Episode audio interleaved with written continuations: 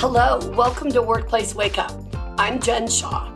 Every week, I spend about 15 minutes covering legal developments, introducing you to interesting guests, and providing some entertainment to start your workday.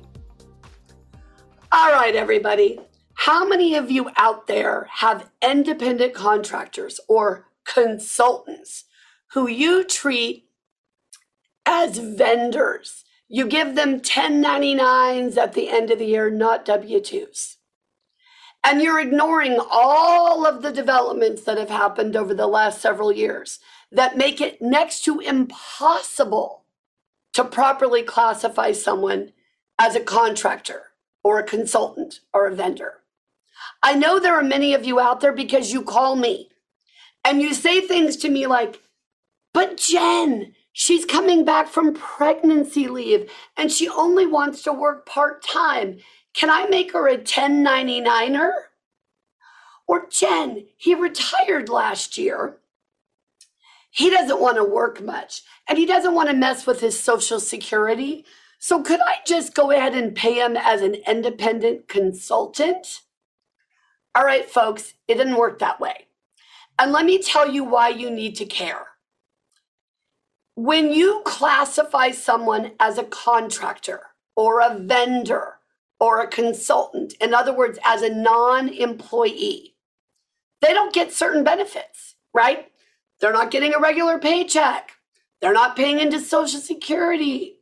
They're not getting California Healthy Family Healthy Workplace Sick Leave. They're not covered by your health plans or your benefit programs.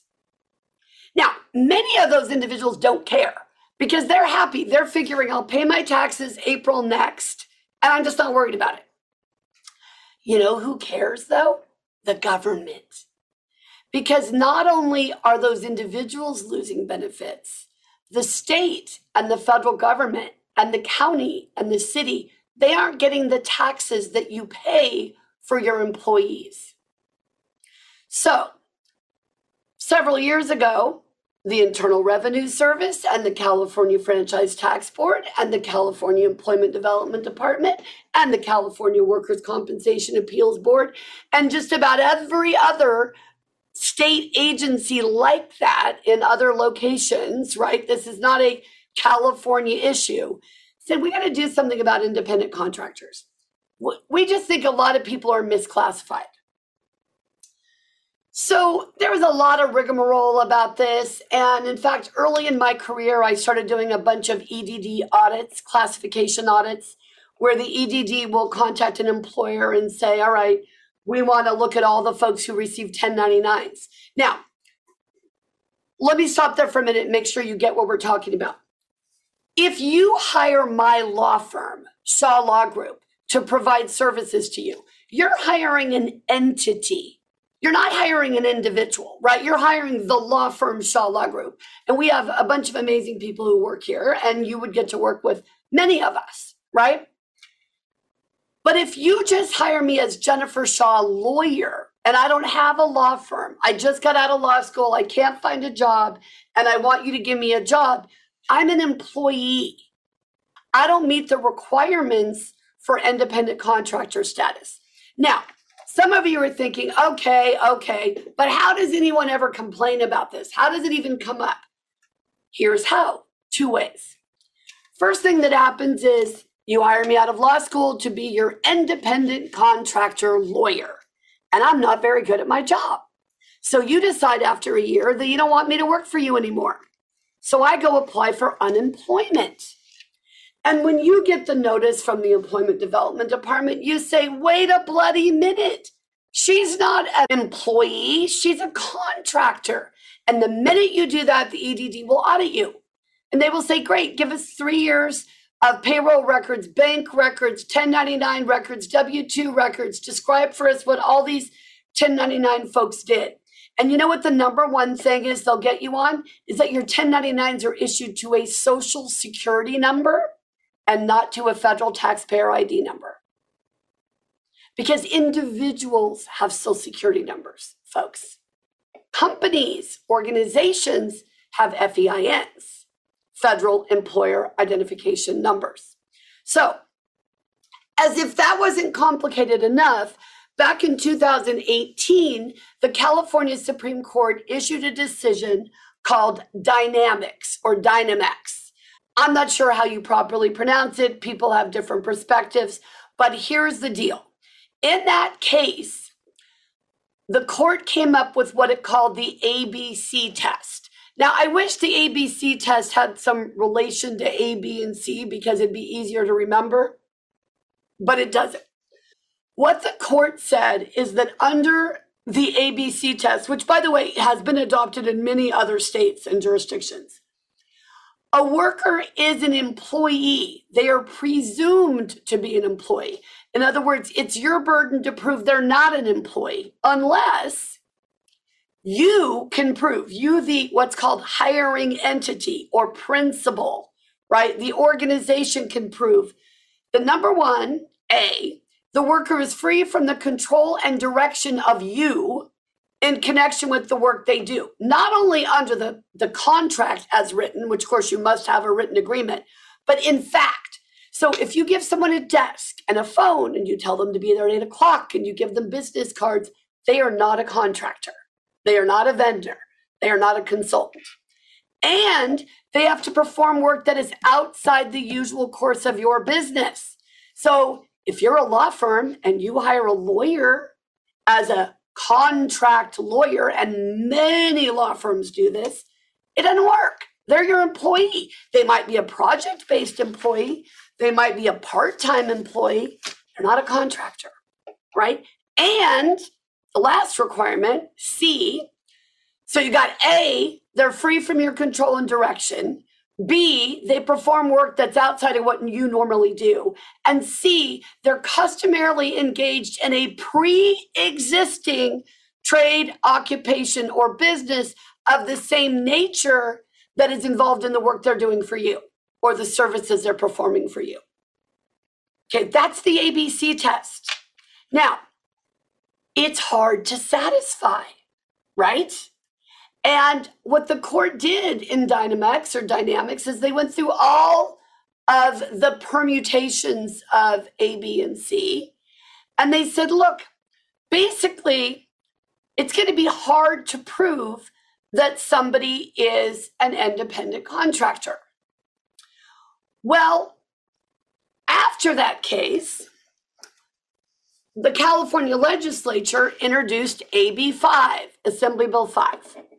And the governor signed it into law in September 2019. It became effective on January 1 of 2020. And what AB5 did was say, hey, you know what? We like the ABC test so much that we're going to require you employers to use it. If workers are classified as contractors for purposes of the labor code, the unemployment insurance code, because the second way that this comes up. I told you the first way, right? You say you don't need their services anymore, they apply for unemployment. Second way is they get hurt and they go to the Workers' Compensation Appeals Board and they want to file for wage replacement benefits and training. And you say, wait, wait, wait, they're a contractor. They're not entitled to workers' compensation benefits. Welcome to an audit. That's the second way you're going to get audited. So the legislature says, hey, we love this case so much that we're going to require it to be used anytime there's a question of classification under the labor code, the unemployment insurance code, and also under the Industrial Welfare Commission's wage orders. Every profession, an occupation, and industry has an applicable wage order. All right. So the legislature said, we love the Dynamex decision and we're going to make sure it stays around forever. So we're going to enact AB 5. Now, AB5 doesn't have to apply in all situations.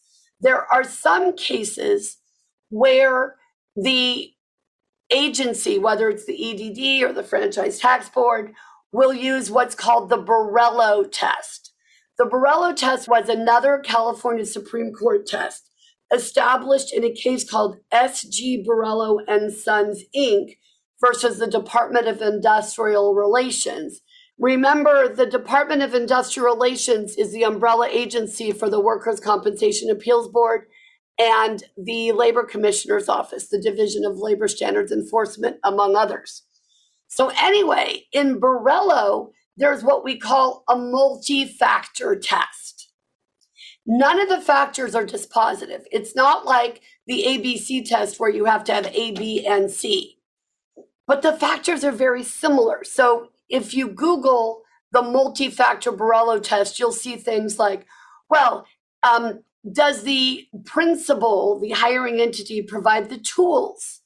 Do they tell the people what time to come to work? Are they paid by the time or by the job? Um, can the worker hire their own employees? It's the same way of getting to the ABC test, but it's a multi factor test because the court said you've got to consider all of these factors, and none of the factors are determinative. Okay. Now, understand that both the Borello test and the ABC test assume that the worker is an employee, and it is your job to prove that they're an independent contractor. The ABC test is supposed to make it easier to determine in advance whether someone is an independent contractor. And I actually think it does. Now, it's a higher standard, but it's a lot less loosey goosey than the Borello test, which, as I said, because it's not a single factor test, you've got to look at all of these elements. There could be a different analysis in many different cases. Okay, so why do you care about this? Because there is a huge penalty for misclassifying workers as contractors.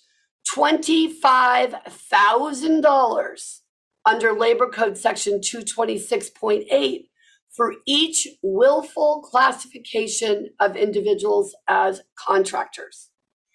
And then there are also additional problems you have because, of course, if you treat someone as a contractor, you have not paid them overtime right? If they're non exempt, they're entitled to overtime.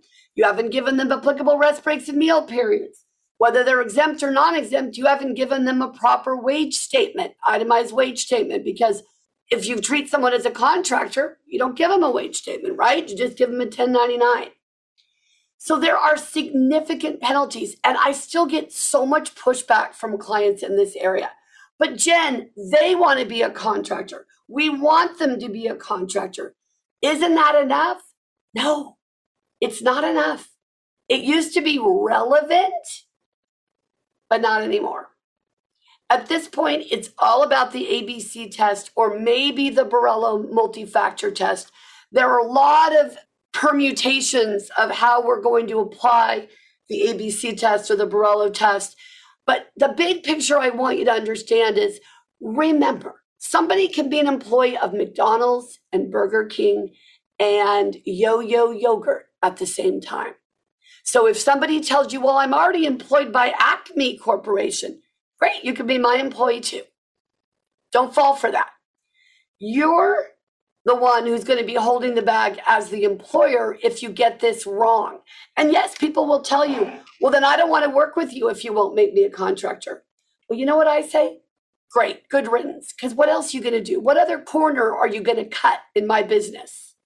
You should want me to be on this straight and narrow. You should want me to do what's right. And if you know that you're clearly not a contractor, I've told you the requirements for being a contractor, and we know the worker doesn't meet those requirements, you're taking a huge risk if you go forward. Now, I am only here to give you information. There's no judgment. If you want to keep all your independent contractors, no problem. I get it. But I want you to know what the risks are directly and in the most straightforward way possible. It is going to be almost impossible for you to retain the services of an individual and have them truly be properly classified as an independent contractor. So I think you should audit anyone you're giving uh, a 1099 to and really do a thorough analysis of whether those folks are properly classified because dollars to donuts, they are not. Thank you for joining me today on Workplace Wake Up. If you enjoyed this episode and would like to spread the word, please share it with others, post about it on social media, and or rate and review it. Follow us on LinkedIn, Facebook, and Twitter, and email us with questions, comments, and concerns at info at shawlawgroup.com. Workplace Wake Up, including its guests and hosts, do not provide legal advice in this podcast. Do not act upon any of the information discussed in this podcast without consulting a licensed attorney in your jurisdiction.